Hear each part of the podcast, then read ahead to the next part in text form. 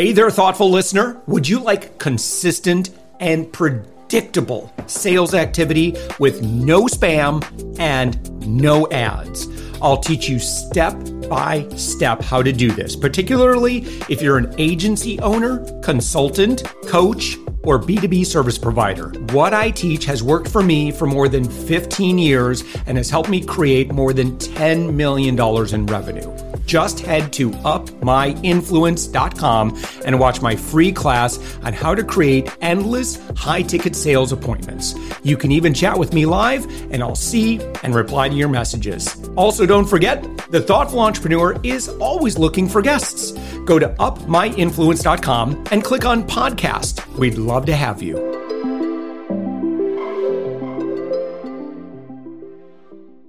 With us right now, Kristian Marquez.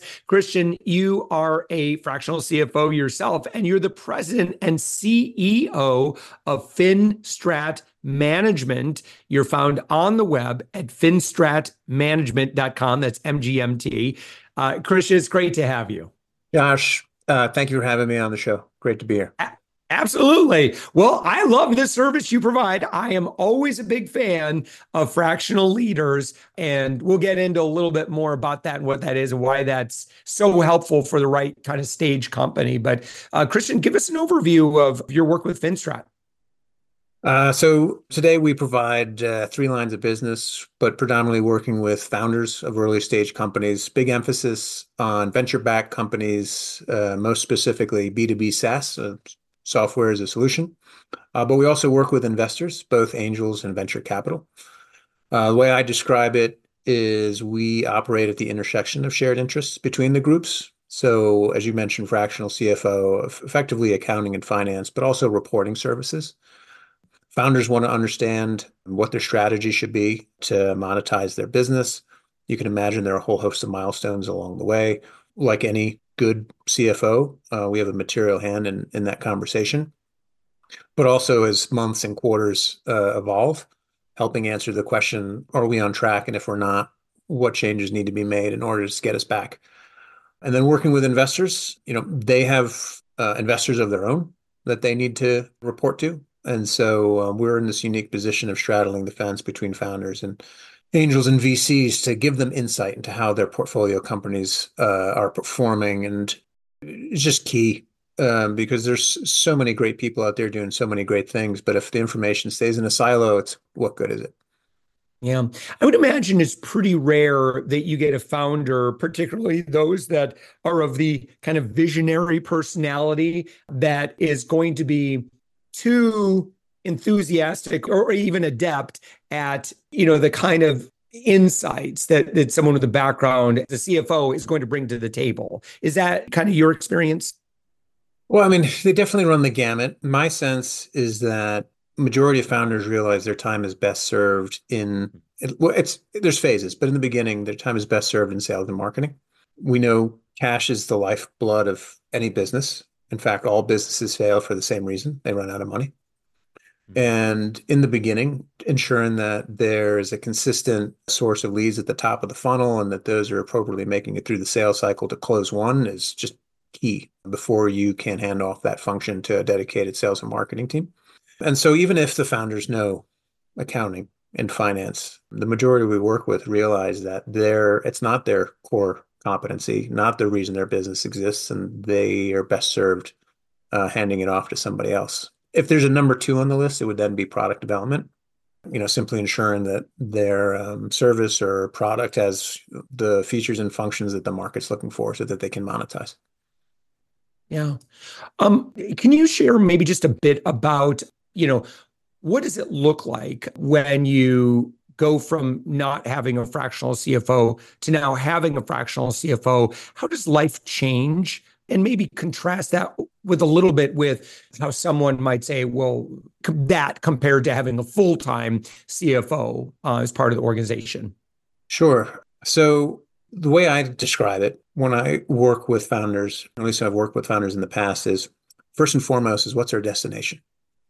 And um, I don't know if when you were a kid you recall doing mazes. I used to work backwards. You know, mm. so you sit down get your happy meal, find the end, and you trace it back and say, "I solved it."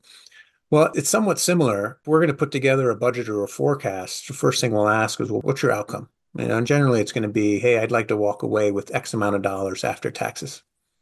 And we'll simply back into what um, revenue needs to look like, factoring uh, multiple expectations, growth expectations, time expectations to uh, come up with a reasonable plan. And so fractional CFO is going to lead that conversation. They're going to put together the models that provide a roadmap to get there. And then, as I mentioned earlier, as quarters unfold, you're either tracking above or below. And so, you know, said another way, it's business intelligence.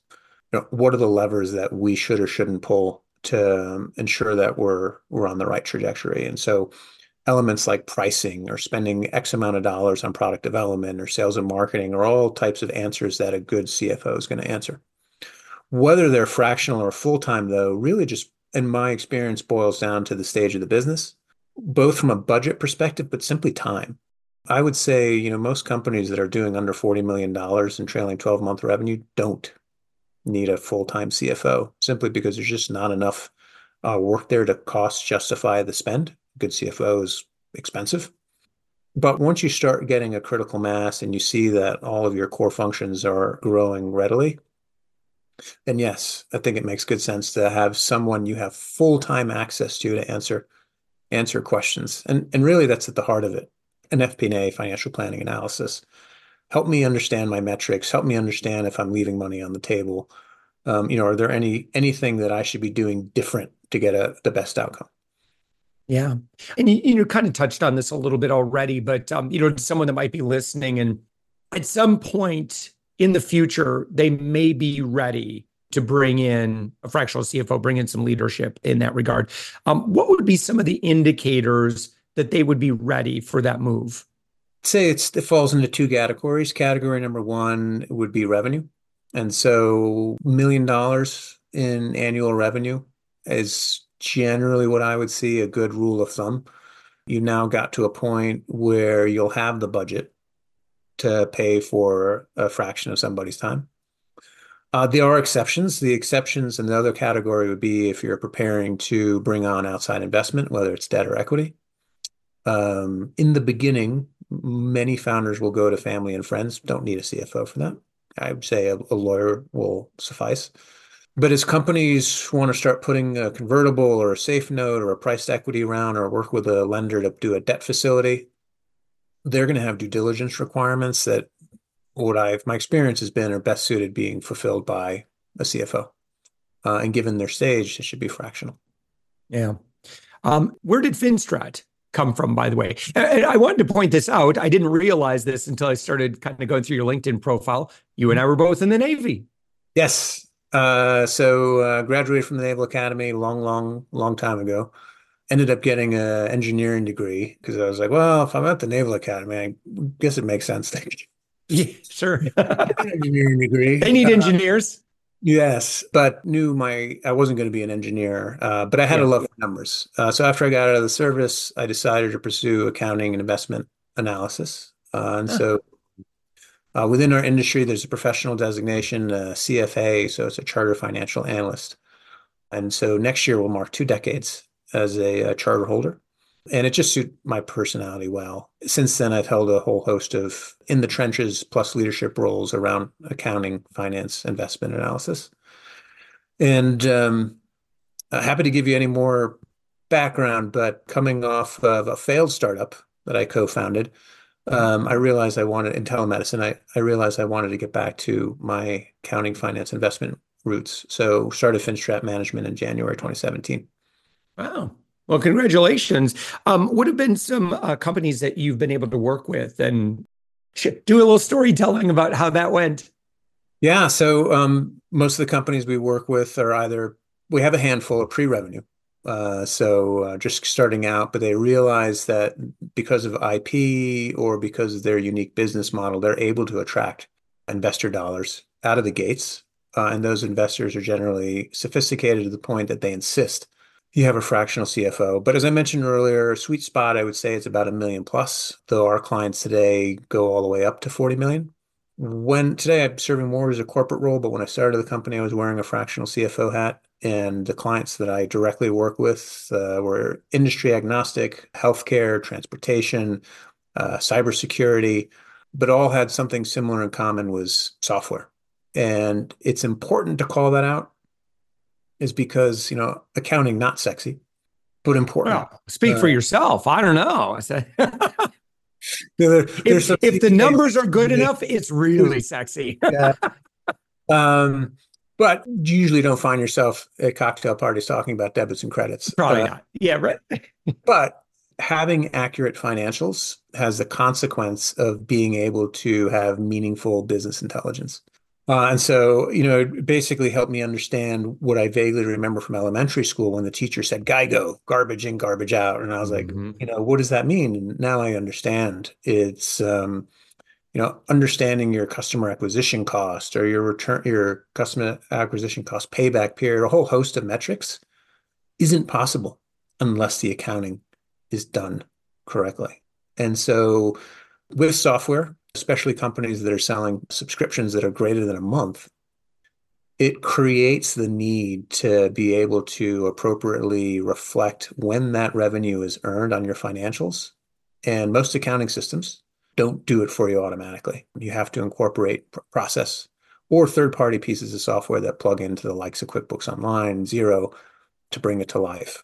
And so um, we realized that there, for whatever the reason, I have my theories, there's a deficiency of solutions out there that make it easy. And so we realized that, hey, it's a great to start a business when there's demand and you know you can do a great job. And so that's the road we started down. You know, not just debits and credits, but really an emphasis on business intelligence for the purpose of monetizing uh, the businesses. So uh, we've helped collectively our clients raise $100 million in debt and equity financing. We've helped clients mm. sell their business and, you know, along the way, a lot of those investors are doing due diligence. They're making sure that when they're going to cut a check, that they know what they're getting themselves into. And so, notwithstanding day to day, we have an amazing group of clients. Um, we're on calls talking with founders in the C suite. A lot of blocking and tackling type items, but heavy emphasis on strategy. Uh, so, how's the sales pipeline? You know, do we make changes? Are you going to meet budget expectations? If not, what needs to be done different if at all. Or if we're going to engage a next set of banks or VCs or an acquirer, um, let's make sure that we're uh, presenting an accurate picture of the success of the business. And so, um, yeah, in any given quarter, we're doing any of the, all any and all of those things. Yeah. So, any Kristian, any trends that that you've seen maybe on that front? Um, you know, whether it's you know, obviously, you know, I don't know if interest rates impact businesses a great deal right now, but uh, anything is, you know, we're kind of going into we're recording this at the very, very, very, very end of 2023. Um, but if you were to look into your crystal ball, knowing the kind of things that you know and things that you do on a regular basis, um, what's kind of the uh, well from my vantage point business owners listen up. Here's what i'd be paying attention to in 2024 and any immediate thoughts come to mind? Yeah 100% so favorite subject and probably can talk about this longer than we have time but in no particular order artificial intelligence is here to stay. Mm-hmm. uh, my sense is that uh, we're not even close to getting started and there are going to be significant consequences to the majority of industry and for any business owners who can take the time to stop, understand what role AI can play in their business, will be at an absolute advantage. Very practically, even out of the gates, for those of you who haven't used OpenAI's ChatGPT, I mean, you're now able to spend a fraction amount of time for writing anything, whether it's mm-hmm. or a memo or a white paper. So that's significant. But you know, within our company, we've already started like what are the processes that we can automate? Now it's work. Um, and so I, I do think though that it brings up another big topic, one that I often get asked about. It's it's like what's the hallmark of a successful business? And I my sense is that a lot of founders don't appreciate that you don't always have to have a, a brand new product or shiny object. Um, a lot of times it just takes taking a complex process and turning it into a well-oiled service and so AI right now is really uh, creating a, a, tremendous amount of opportunity for service providers uh, to do that. Now, so that's a big one. Uh, other big one is is just how founders manage their business. And so you pointed out interest rates. I think is very important. The consequences is the amount of available capital that was there when interest rates were near zero has changed materially. Mm. And it means now that because there's less money available, because investors have more options, founders need to do a better job of managing their bottom line, either break even or profitability. And so that changes how you spend. That changes the amount of capital that you allocate within a budget to product development and sales and marketing and what you consider to be important. And so, absolutely relevant. I see it now consistently. So, yes, I would, if I had to give you two things, those would be it. Yeah. All right. Your website, finstratmanagement.com, and it's F I N S T R A T, and then it's the M G M T. I don't know if the whole domain also works with the spelling up management, but uh, um, so our friend that's been listening to our conversation, and I suspect you've got some resources that may be uh, valuable. Um, but where does someone go from here? Yeah. So, um, as a courtesy to your listeners, um, if anyone is, finds themselves in the B2B SaaS or venture back space and they'd like a free consultation uh, with one of our fractional CFOs, absolutely happy to extend our time to them. And um, you know, we we love founders. We love enabling their vision. And so um, they're welcome to go out there and, and reach out to schedule some time on our calendars, and we're happy to listen and give them feedback on, on anything that's top of mind. Yeah. What else happens in a uh, again a free consultation? Uh, big things I hear are just you know questions on strategy. Uh, help me understand how I should approach my clients, how I should approach pricing. There are a whole host of variables. You know, here's where actually where algebra comes into play. But there's also a lot of approaches that work and don't work. And as you can mm-hmm. imagine, we've seen a lot, and we absolutely have opinions on relevant milestones as a company matures and what the founders and C-suite should do uh, to bring their company alive. And so a lot of times it's just fielding questions of, "Hey, um, this is what I'm doing right now. What do you think?" Or, "Hey, I want to go raise capital. You know, dial me into this secretive process that that mm. I don't hmm. know about." And um, no obligations. Happy to happy to give back our time. I think there's been a realization, at least on my part, that community is extremely important. Coupled with the fact that innovation is awesome, not lost on me that you know, my iPhone makes my life easier because someone had a vision and they brought it to life. And mm. so, yeah, free consultation. Would love to talk to any of your listeners who would um, have some questions about their business. Kristian Marquez, again, you are the CEO and president, FinStrat Management, the website, finstratmgmt.com. Kristian, thank you so much for joining us. My pleasure. Thank you, Josh, for having me.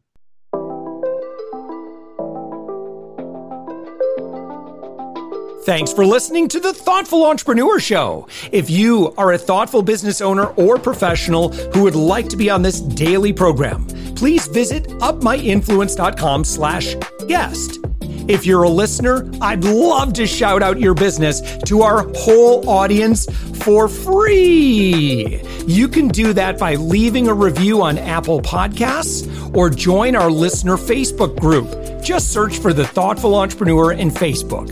I'd love, even if you just stop by to say hi, I'd love to meet you.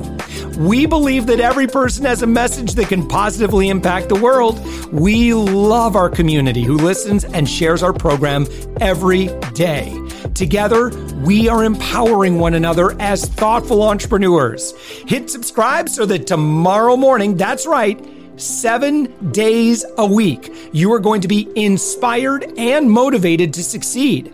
I promise to bring positivity and inspiration to you for around 15 minutes each day. Thanks for listening, and thank you for being a part of the Thoughtful Entrepreneur Movement.